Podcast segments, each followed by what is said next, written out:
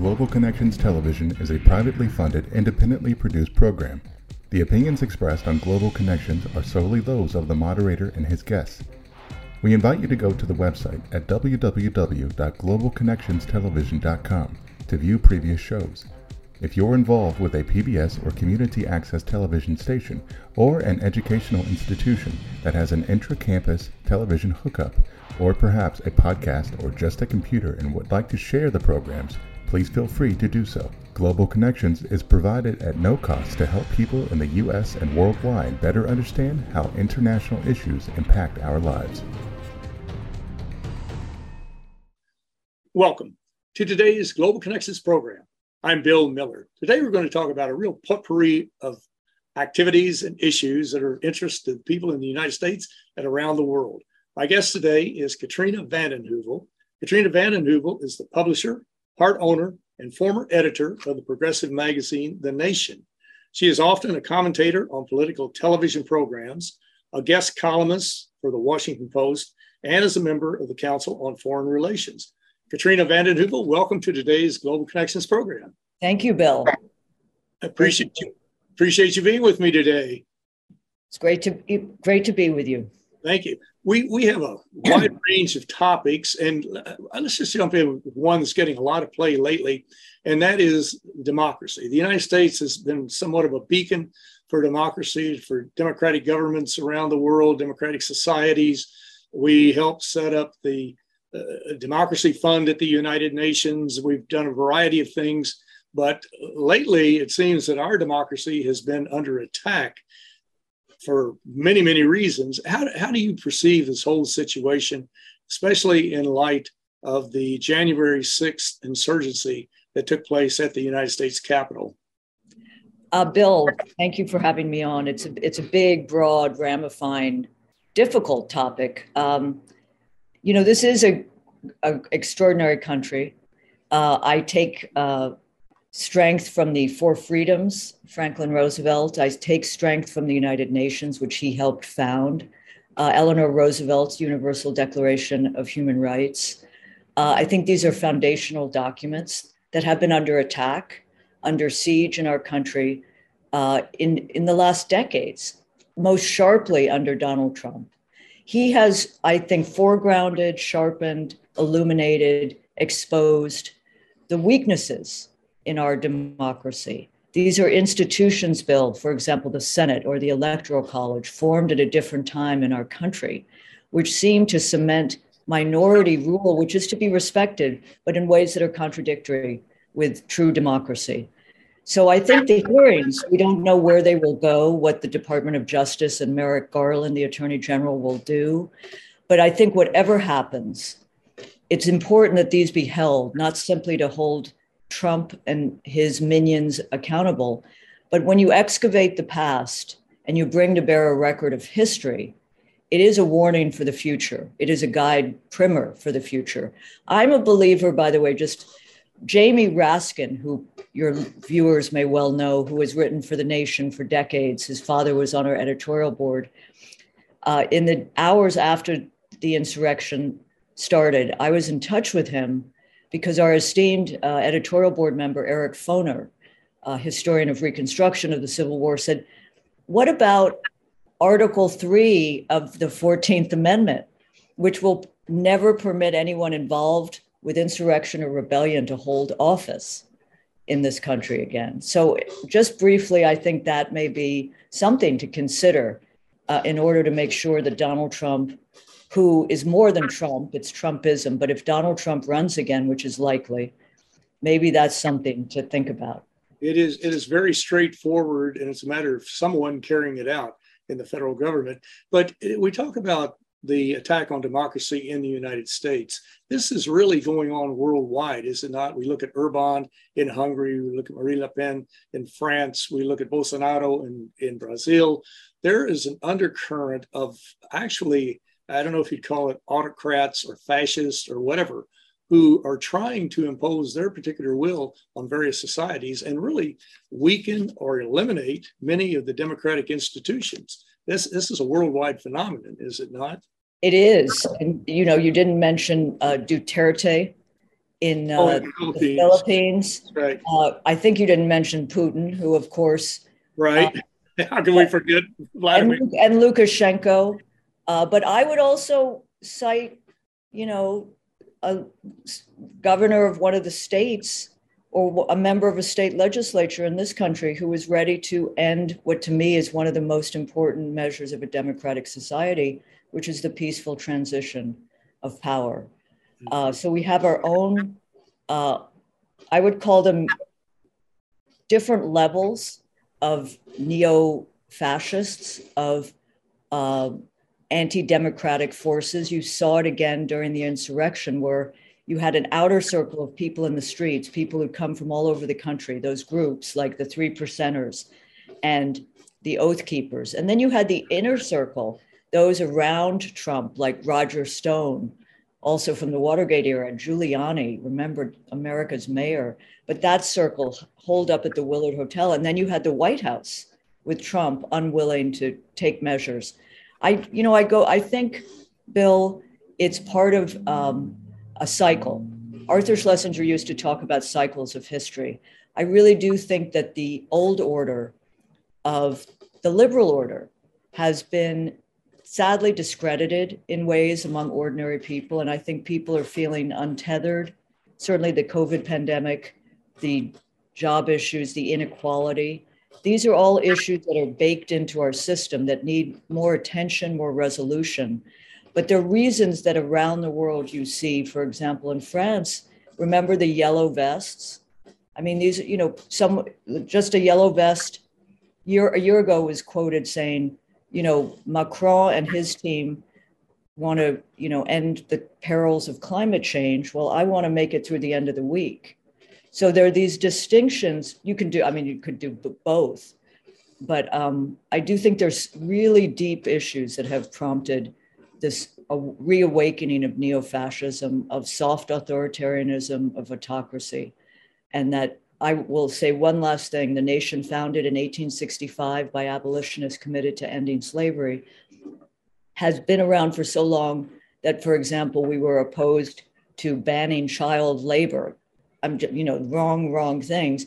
But the steady theme through our history has been the belief that military misadventure abroad does not permit true democracy at home. This whole demise or attempted demise of democracy in the United States and elsewhere also carries over not just to our voting rights in this country or to the courts and that type of thing, but it also carries over into the foreign policy area. Does, are we not looking at another approach or a different approach to dealing with foreign policy challenges? Are we are we getting away from the art of diplomacy and moving into more of a militaristic approach as far as dealing with climate change, with dealing with pandemics, and other problems that are really worldwide. It's not just going to affect this country, but these are worldwide problems. Changing.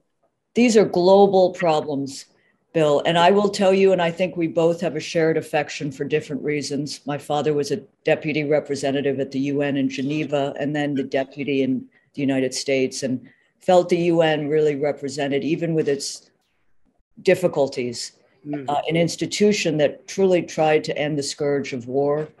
And its agencies, which too many don't know about ILO, WHO, World Health Organization, these are agencies that are important. And by the way, uh, just the other day, the UN played an important role. Antonio Guterres, the Sec- Secretary General, in negotiating between Ukraine, Russia, with the assistance of Turkey, a grain arrangement that will help with the food insecurity racking the globe. Um, I always hope, and I was an admirer and spent many years working, reporting from Moscow, particularly 1985 to 1991 when Gorbachev, Mikhail Gorbachev, became the leader. He gave a speech at the United Nations, Bill, I believe it was 87, which is one of the visionary speeches of our time, a belief in human security, something statesmen like Olof Palme, Willy Brandt, others always believed. And I thought with the pandemic, there would be an understanding that military weapons are not going to tackle the pandemic, nor will they tackle uh, nuclear proliferation or hunger or global poverty.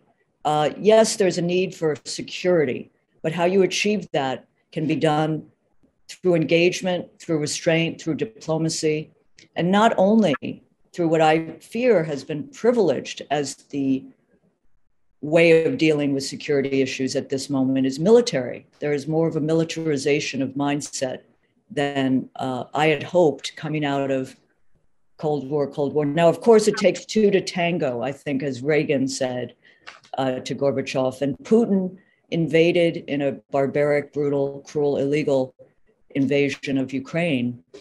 And uh, that has to be acknowledged first, though, in also trying to understand, not justify, you do need to look at NATO expansion, the history and context of US Russian relations over these last 10 or more years.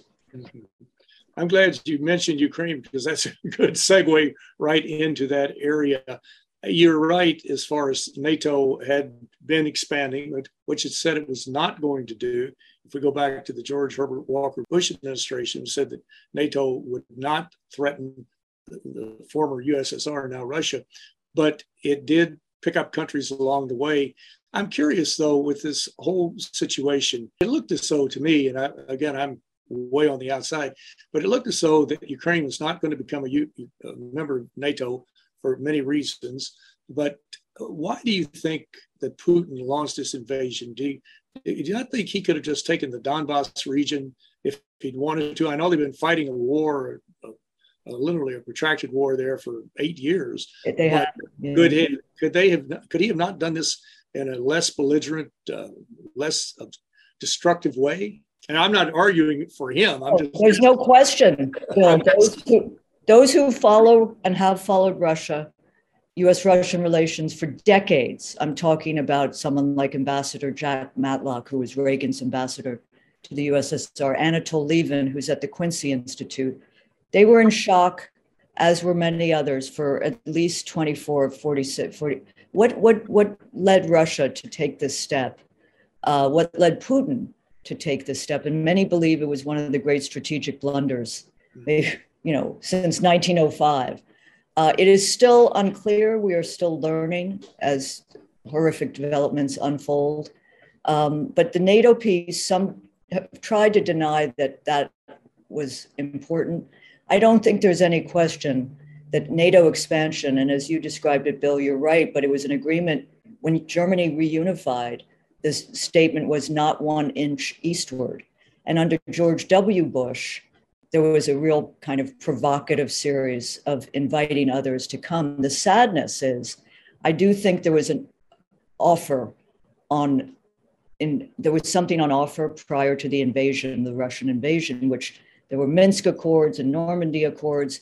At the heart of all of those accords, Bill, was that NATO, that Ukraine remained neutral and not join NATO. And even by NATO's own standards, Ukraine couldn't join NATO. Its borders are still contested, the economy levels they would have had to reach. So there's a terrible kind of jujitsu that could have been dealt with that was not.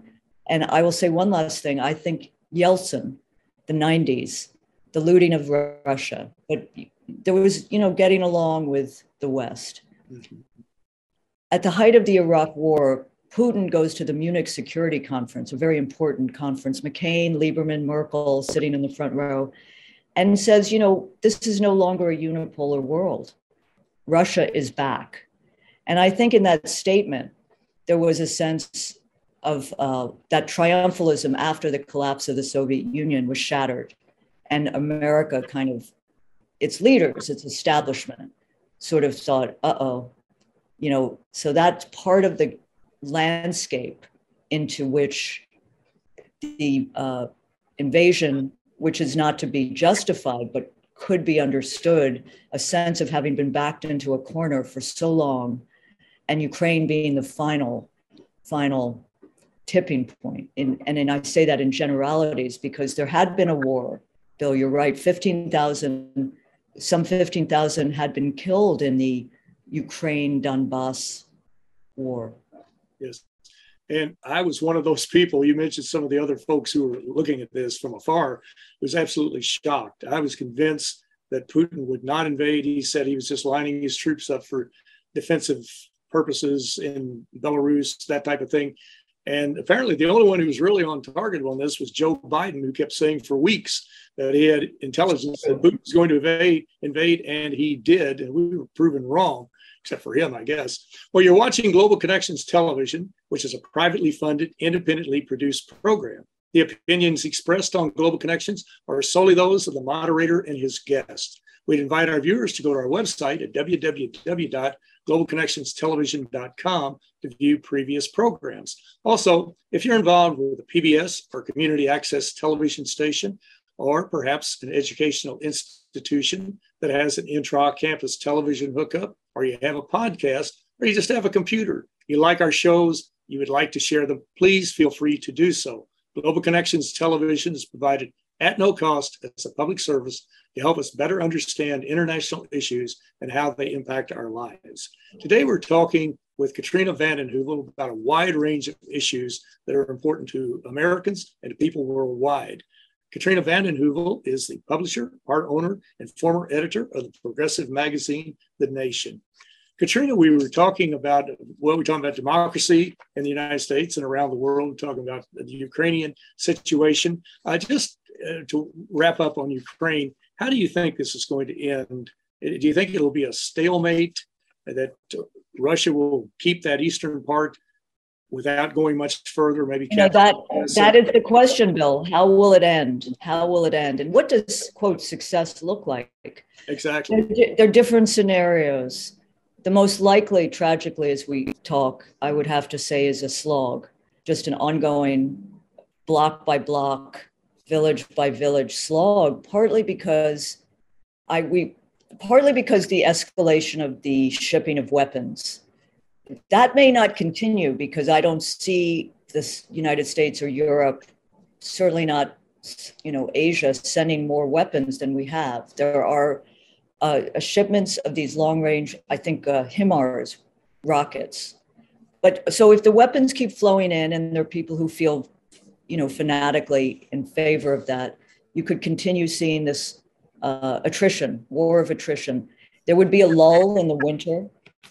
Um, but the other possibility, Bill, is that there be some renewed diplomacy.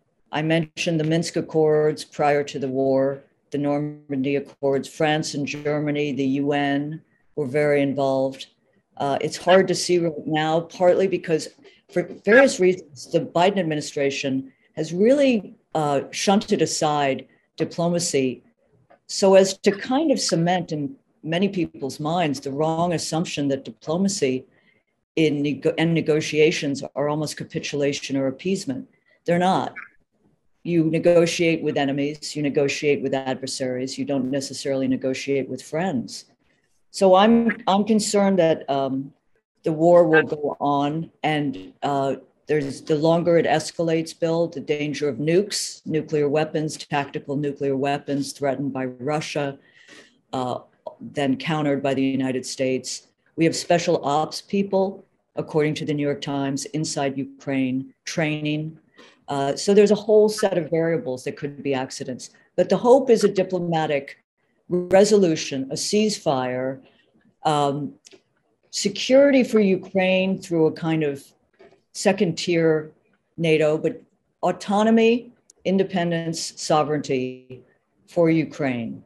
Um, then the reconstruction bill, I'll stop. I mean, if the longer the war goes on, and you know how countries are with reconstruction, I mean, we ponied up the international community 6.5 billion for Afghanistan. I think we've barely managed to see at these donor conferences anything crossing three to five billion.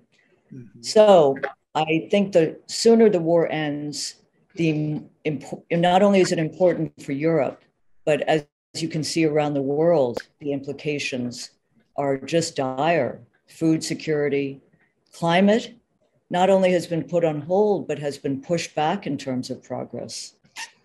So it's um, it's a it's a time, it seems for me, also to rebuild our country, not to be isolationist, but to rebuild this country and allow others to rebuild theirs with resources that might be freed if we didn't have these endless. That that is certainly a good point. And you mentioned earlier about the militarization of this country. Now, we're all in agreement. We need a strong defense. I don't think we'll find anybody who would disagree with that. Even perhaps pacifists might even agree with that. I'm right. not, I can't speak for them, but we do have an unbelievably huge military industrial yeah. complex in this country. We're down to about our last two minutes, but how do you view the role of the military industrial complex and this burgeoning budget? Uh, a lot of people say a bloated budget that's and as you, yeah, bloated forty billion dollars. Bernie Sanders and uh, Rand Paul used to sponsor and audit the Pentagon every year. It's not a bad idea. They're free. Bill, it's a great idea. we have a military that is 12 times the size, I think, of the next 10 countries combined.